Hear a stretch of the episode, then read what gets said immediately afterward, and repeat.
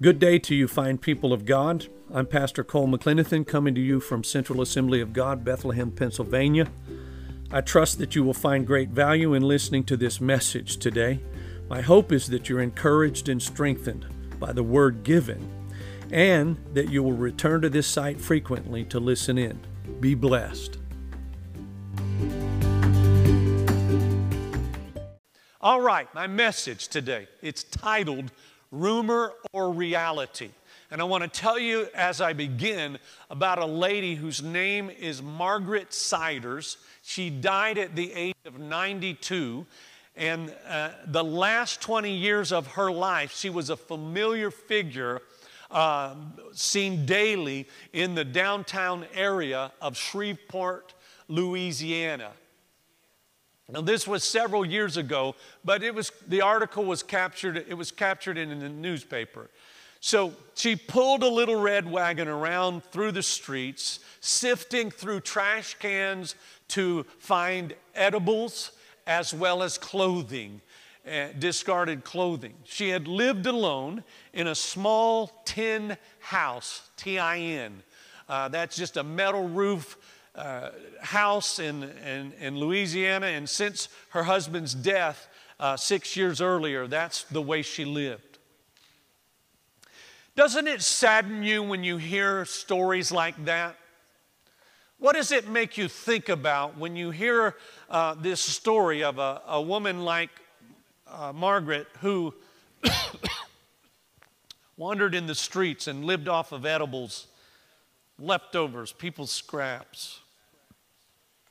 How does it make you feel inside when you think about how she lived?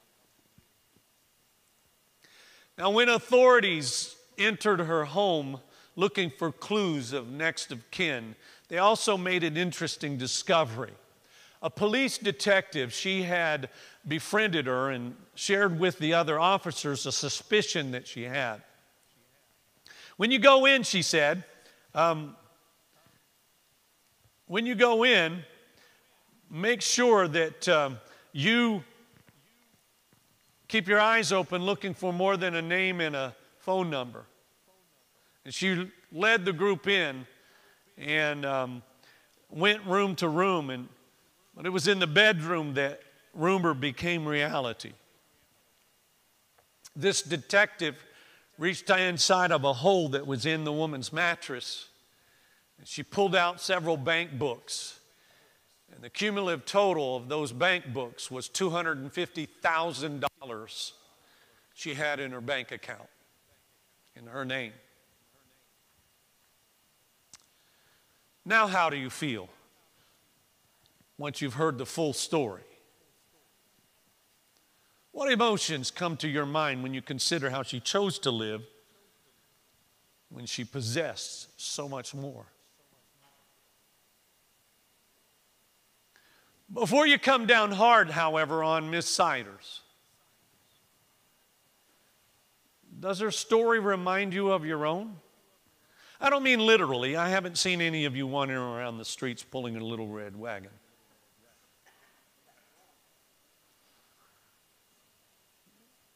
I'm, I'm talking about something that can't be revealed in a bank book. However, another book does come to mind.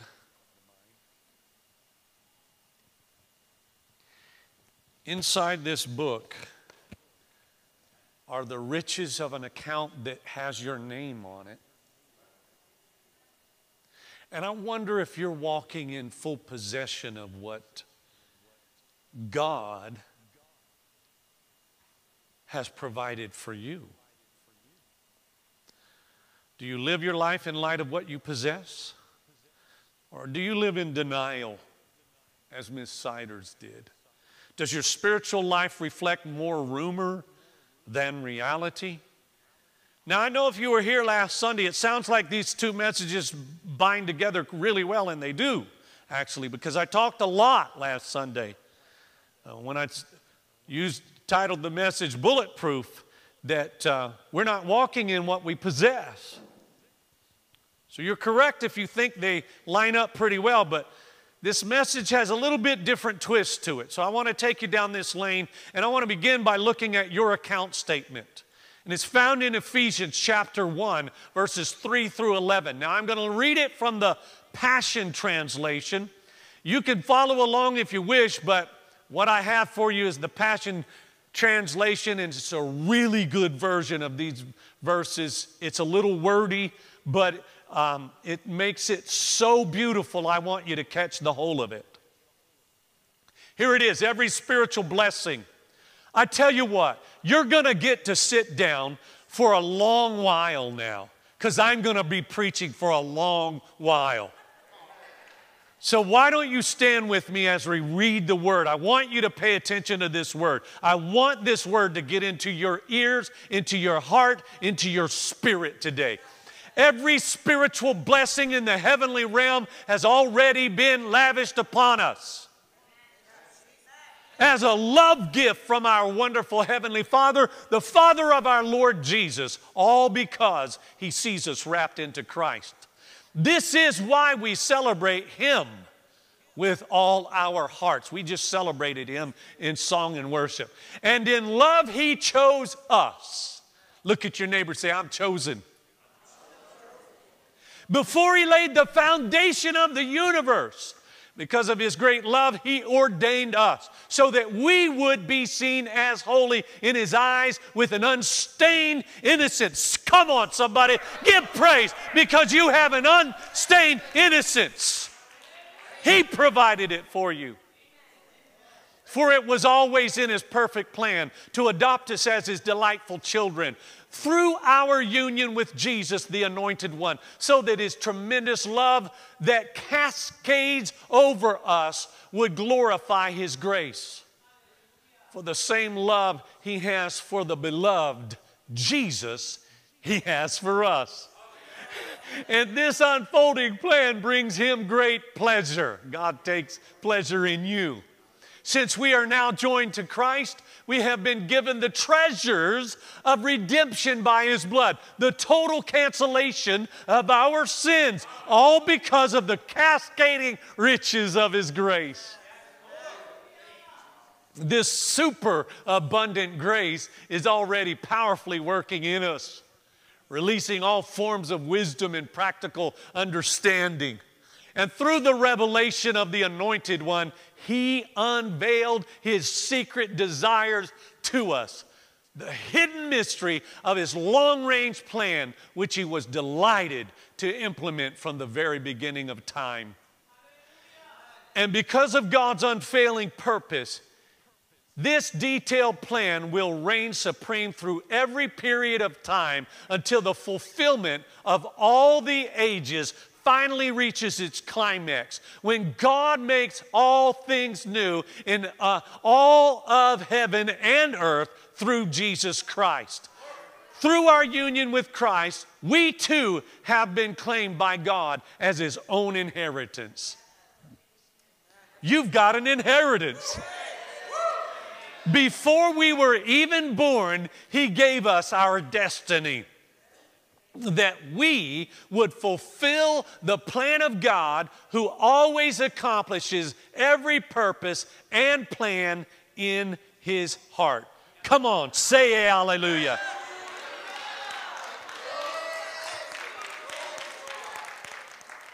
You may be seated. Thank you, Lord, that you're going to make this word work its work. Hallelujah. In all our hearts, amen.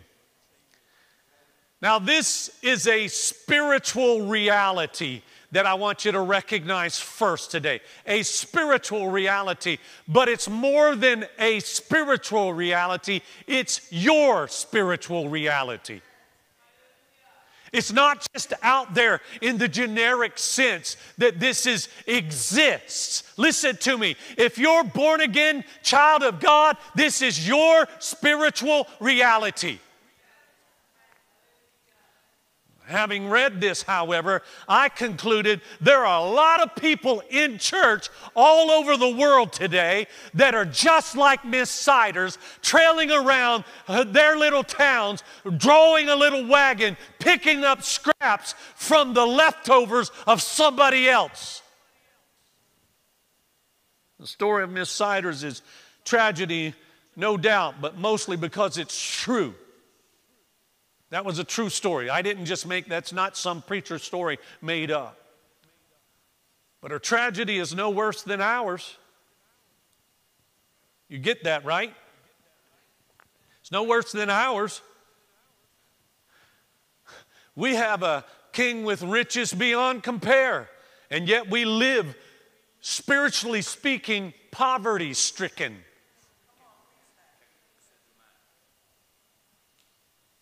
Let the devil beat us up. Every little temptation, we fall flat on our faces when God has made a plan and put it in place. You could walk upright before Him. He made it possible. Most believers act like spiritual bums, street people, or the impoverished. That's how most of us live our lives. Don't excuse yourself. Not excusing myself. when I recognize what God's done for me, I'm not living where I want to be yet. I'm not up to that level I want to be at yet. I haven't raised anybody from the dead yet. I'm working on it.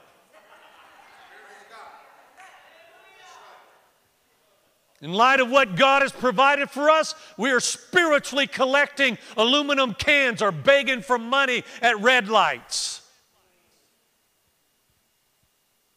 Let me put some meat on these bones or this idea for a bit. Make it personal for your life. How do you respond when difficulties arise? Are you more prone to say God is way bigger than this, or more likely to say, Why me, Lord? You answer the question. Don't, don't raise your hand. Why me, Lord? Why do I got to go through this? Perhaps you're just content to whine a little bit.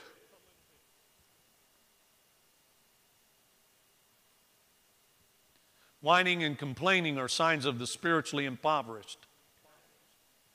It's just one way of of, of, of admitting where you're living. It's, it's your little wagon behind you. I don't know why I got to go through this, Jesus.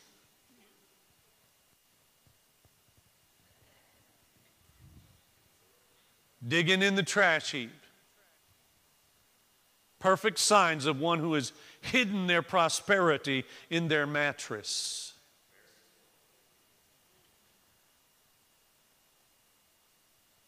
How many times have you found yourself digging in the world's dumpster?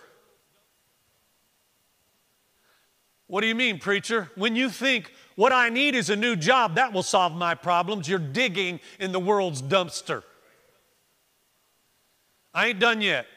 If I just had a better car, that would fix it. And I'm not putting down having nice things. I have nice things. I like nice things. That's not what this is about. The problem lies in our focus. Where are you centering yourself on? If you think having a good job is going to fix it, you're sadly mistaken. You're digging in the world's dumpster when you rely first on your job or anything else for that matter rather than God.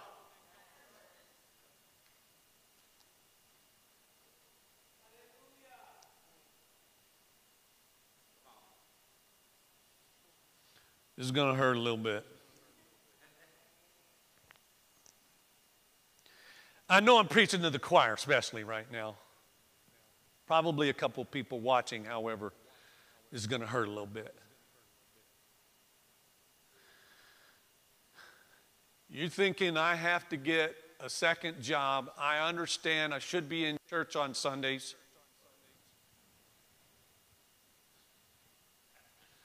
You've lost your focus. I, I know. I know that's hard. And you're thinking, I've had enough of this preacher, and this may be the last message you listen to of mine. I got to help you refocus. You're looking to that job to solve your problems and you've lost your focus. You're going to find yourself, you're going to have to find more garbage cans to dig in than your job because it'll never solve those problems. It'll never fix it until we learn how to actually believe God's Word. We're going to walk spiritually impoverished. You're holding the beggar's cardboard sign whenever you opt for the temporal solutions without gratitude for what you own in the eternal.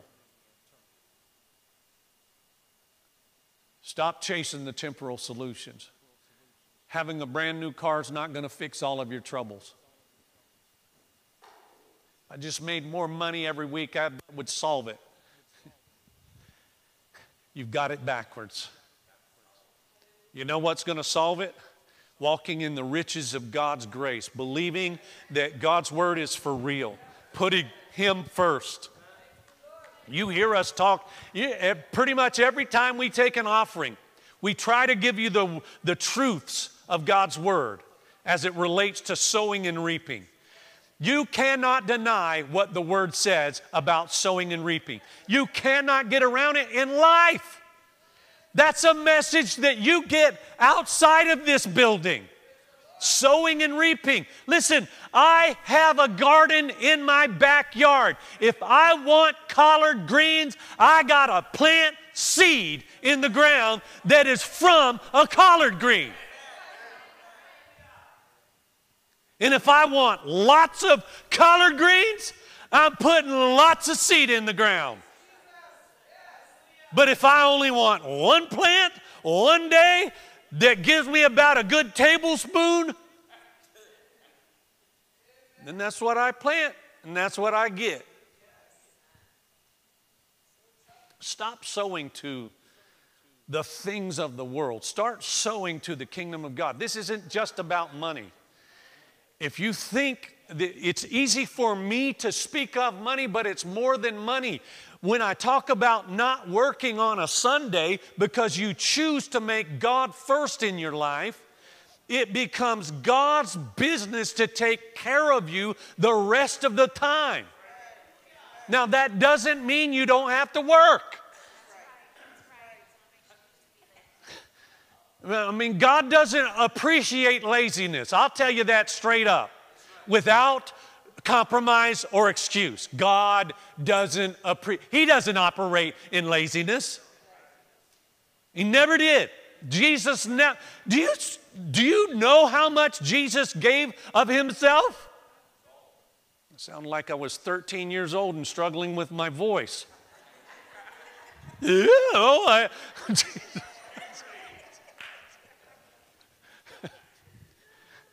Forgive me, all of you 13 year old young men, especially. You'll learn how to talk with a good, deep voice, and it'll all come out in the end.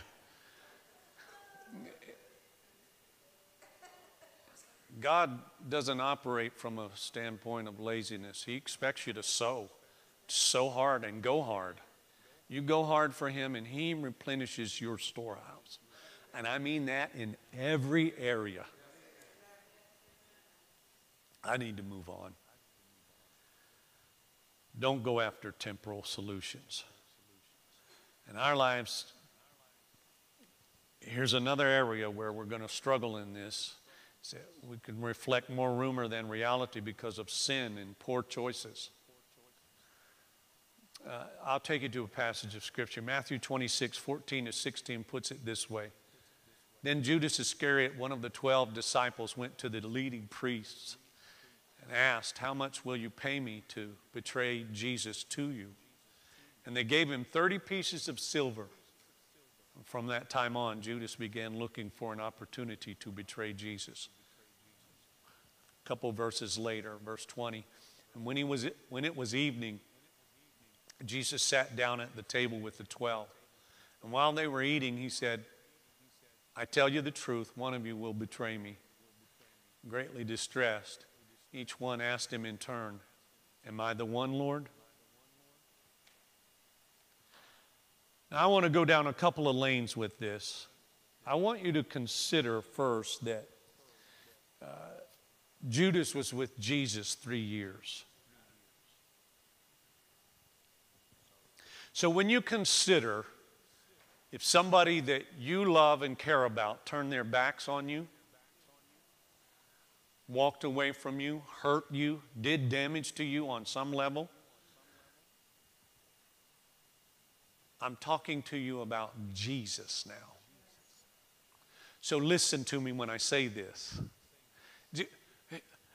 Understand this fact first. Judas didn't join with Jesus with the intent to betray him.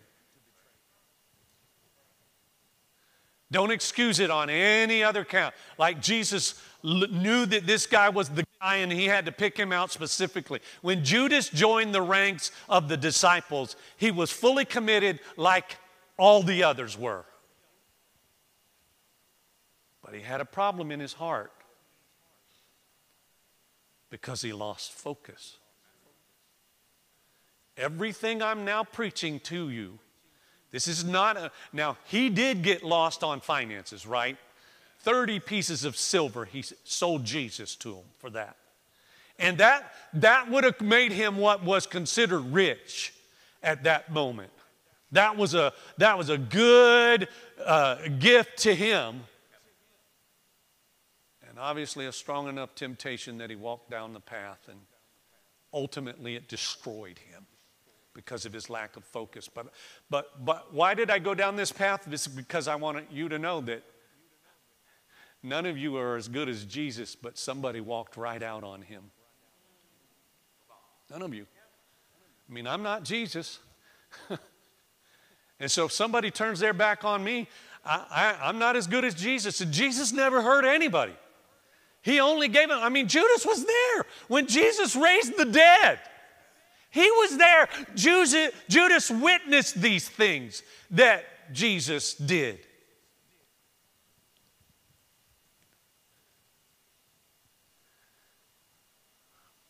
So if somebody turns their back on you and walks out on you, remember somebody walked out on Jesus. And by the way, Reuben, I do want you to hang out for the end.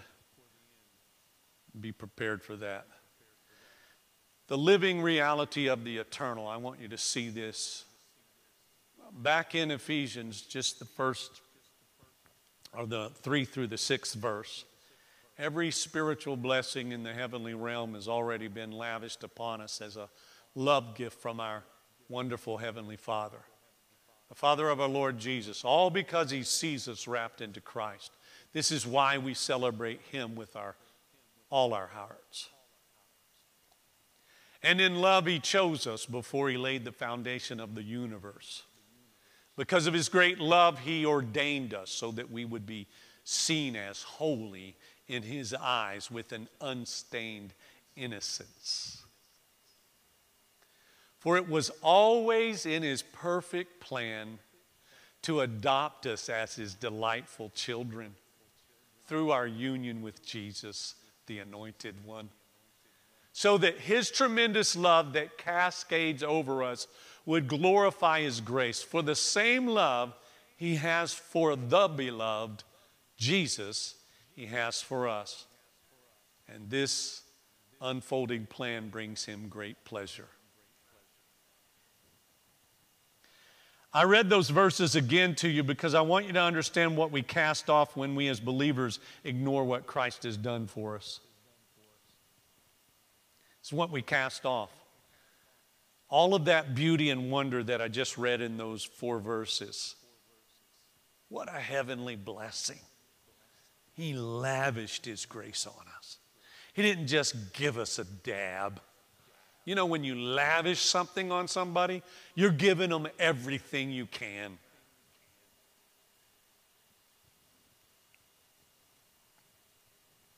Did any of you ever yeah, you, some of you won't even admit that you used to do this, but you used to go out trick or treating. Did you ever go to a house where they were done for the night and they just poured it, gave you the whole all that was left over. Because they were like tired and I want to go to bed, and they're, they're like, yeah, here you go. And you're like, glory. That's lavishing.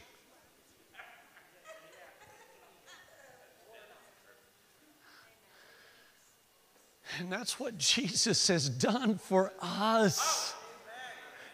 He's poured His glorious grace. The words that you just heard me read, read were cascading over us, just like a waterfall cascades down. His, his love, His mercy, His grace is just cascading down on us.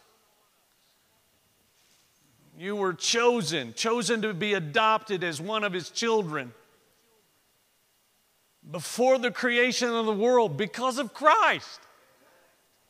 This according to His pleasure, His will, His desire, His design. He wanted to lavish His love on you. And you thought you found the Lord. You thought you, you were, your little pea brain told you you found the Lord. He had a plan for you before you were born. He was always looking, reaching, ever searching for you. And all it took from you is a heartfelt yes. Now, how do you feel when you consider one who chooses to live an impoverished life when treasures are possessed? Let me read it from the Word again. This is same chapter in Ephesians chapter 1, verse 7, though.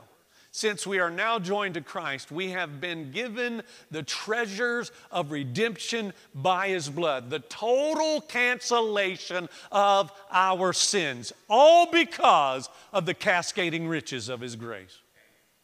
Total cancellation. You know how you remember when you used to erase things on your paper, but you couldn't get it all off? His is total cancellation, as if they never ever existed. And listen, he says in his word, we have been given this. You can't work this thing up.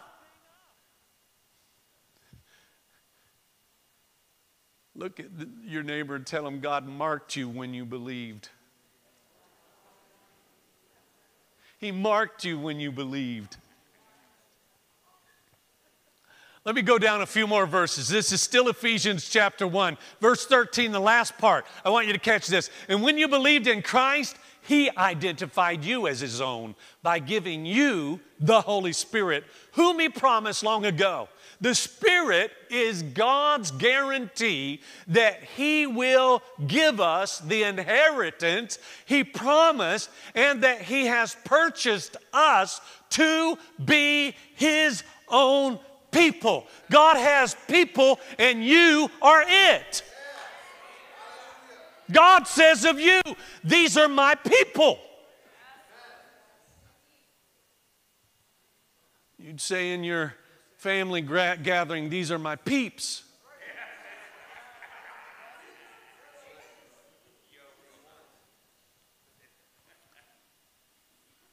But I wonder if you're remembering and, and living in your heavenly reality. Are you remembering and living in your heavenly reality? How often are you letting the devil beat you up for your mess? Is it possible that you're living in denial? Y'all got time for another story. I'm going to tell you another story. Pastor Amy and I have, have a Mrs. Siders in our life. We have, when we were here, and I was an assistant to the pastor back in 86, between 86 and 91, and we were probably, well, in that, uh, we were in our later 20s at that point. And, and a lady that would come to our church because we had service on, at that time is when you had church on Sunday night. And We had church on Sunday nights. She went to her church on Sunday mornings. And she called that church her church, even though she came to our church more often than her church. But anyway, she grew, grew to love us, and she, she lived in a large home in Fountain Hill. And it was a big two story home, and she was by herself and 88 years old. Still bright in her brain and, and capable of, of essentially everything. However, she was one of those people, and some of you ladies do this. Uh, we don't, thank the Lord, but some of you ladies do this in your households. But she would change her window dressings winter and summer. So there was a there was like a, a spring window, and then there was a fall window coverings, and and so she had I'm sorry, guys, if I'm making, sorry, guys. I may have ruined it for a few of you. See, I told you we were supposed to be doing that. Now we got to buy all new shades, all new. And so this is an older home, and so she asked if I'd be willing, because she learned to, she gained, we had gained her trust, asked if I would go over and just help her with these. And, and I did that the first time, and it took about six hours. She actually paid me to do that work. And, and yeah, she had a big home, and there were a lot of windows, and I had to clean the windows too while I was at it. Get the screens out of the, the basement and wash them up. And it was a day's work. And, and, and then she invited Pastor Amy to come. And if she would just change all the bed sheets and clo- all of that stuff and wash them and bring, and so it became an, a semi-annual, you know, just twice a year. I don't think that's semi-annual, but anyway, you know what I mean. Twice a year, we would come and do these things, right? And so, Pastor Amy was doing her bedclothes. She pulled the sheet off of her bed, and there were holes in the sheet. And so, in, in the process of all of this cleaning and work, Pastor Amy's in her closet. There's a new set of sheets in her closet. And she brings the new sheets because she assumes she doesn't know she has these new sheets.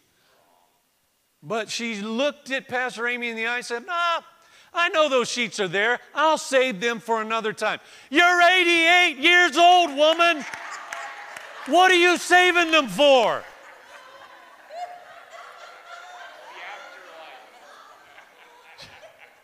You're not going to take them to heaven. And in this process, again, we had gained her trust. We loved this. I, I still, I think so fondly of her. That, uh, she was a beautiful uh, woman of God. And Lutheran, by the way, that was her church. but she came over to our church. Anyhow, in this process, at some point, she shows us her bank books. She actually shows us her bank books. And yes, there was $200,000 in her bank account. And she's sleeping in holey sheets. $200,000 in her bank account. She's 88 years old. What's she gonna do?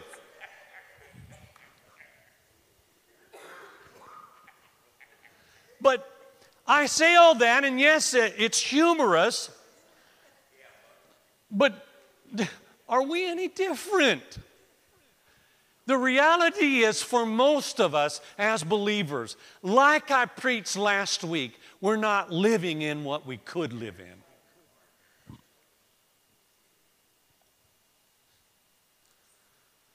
We're eating at McDonald's when we could be enjoying the melt. Say it. Go ahead, Albert. Used to work there.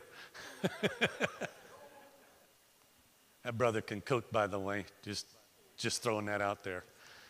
He married a woman that can cook too, but uh, man, I had some lamb chops. Mm, I'm still remembering those, brother. They don't. They didn't just taste good; they looked good. He put them up in a, you know, and whatever. They stand up like that and all decorated, purdy. Let me bring this thing to a conclusion for you guys. Does your spiritual life reflect more rumor than reality?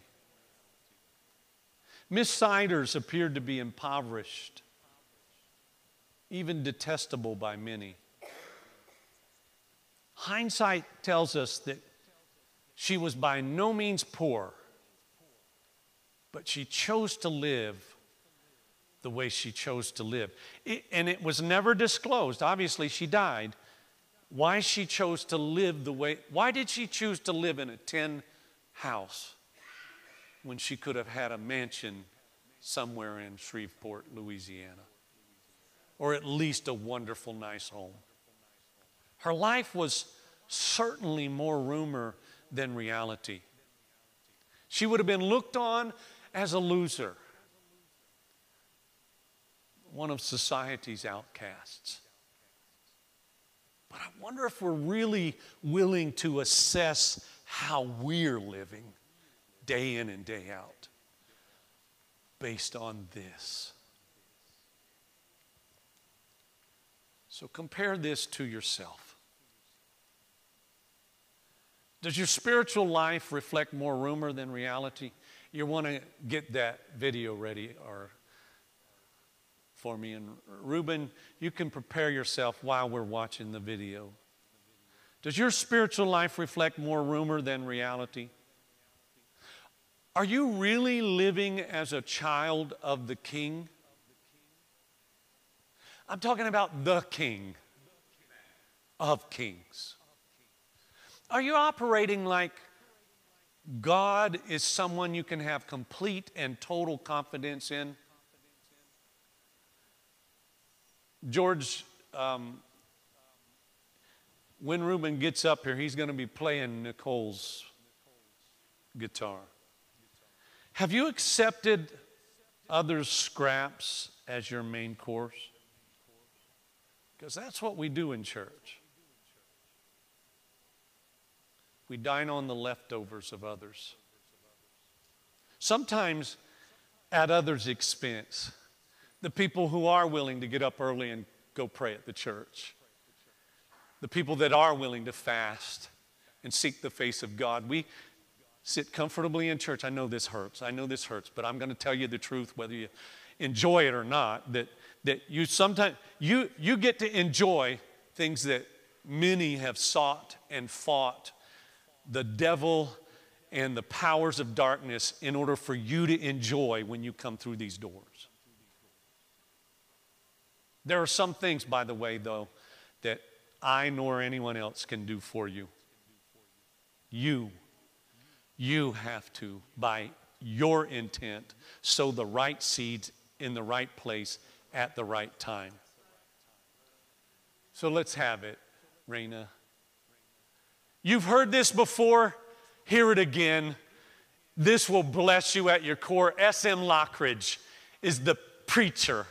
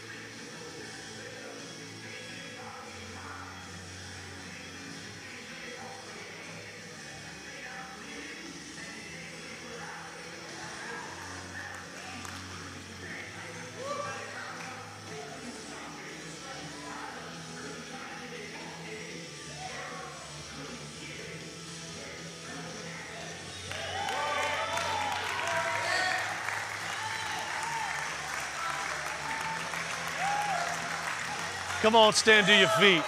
Come on, give the King of Kings some praise this morning. Come on, give him praise.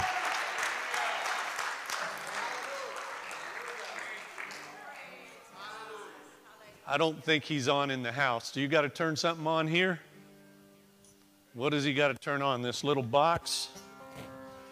You got to find the box.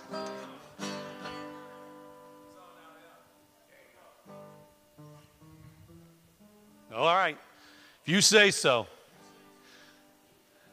I'm going to sing a song that I think will bless you. And it's okay because I can do it a cappella, but, and I can hear you fine. So. The windows of heaven are open. The blessings are falling tonight. There's joy, joy, joy in my heart since Jesus made everything right. I gave up my old tattered garments. He gave me a robe of pure white, and I'm feasting on manna from heaven. And that's why I'm happy tonight. The windows of heaven are open. The blessings are falling tonight. There's joy, joy, joy in my heart since Jesus made everything right. I gave him my old tattered garments. He gave me a robe of pure white and I'm feasting on manna from heaven. And that's why I'm happy tonight. I want to sing it once more. The windows of heaven are open. The blessings are falling tonight. There's joy, joy, joy in my heart since Jesus made everything right. I gave him I gave him my old tattered garments. He gave me a robe of pure white. And I'm feasting on manna from heaven. That's why.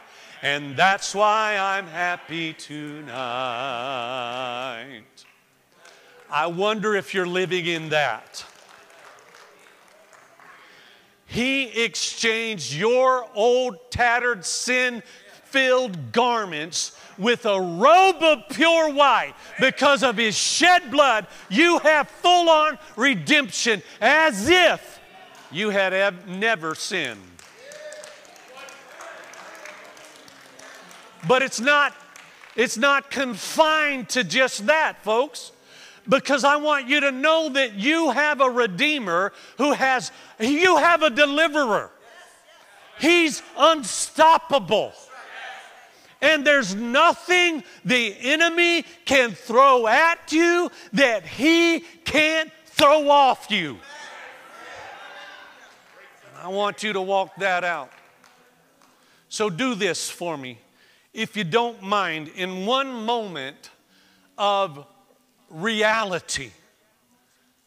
If you're willing to admit, I haven't been living in what I know I possess lift those hands up today. Just lift them up. I haven't been living in what I know I possess, what I know is fully mine. I haven't been walking it out. Now, Father, you see our hands.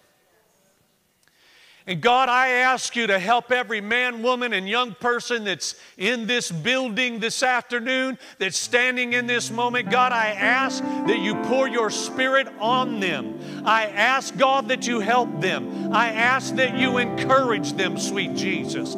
I ask, Lord, that you help them to understand and get into your word so that they know what they already have possession of, what you've already made possible for us, God. Help us to walk that way.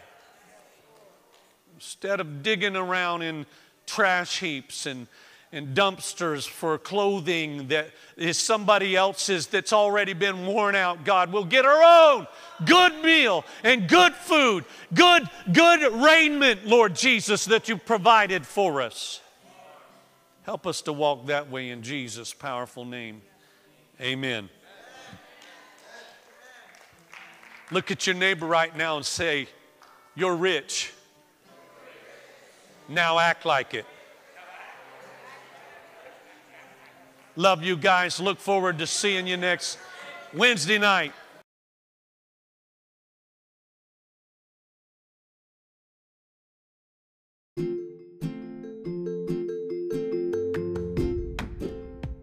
I hope you've enjoyed today's message and that it has been a blessing to you.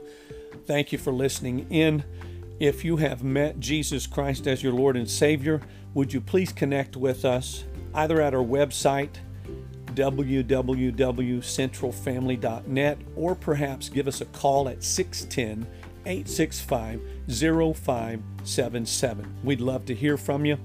Also, if this has been that kind of a blessing to you, would you consider blessing us with a financial gift to make it possible for us to continue to do what we're doing here in taking the gospel not only to the Lehigh Valley but around the world. We want to do our part in reaching the people that God has entrusted to us with the gospel of Jesus Christ.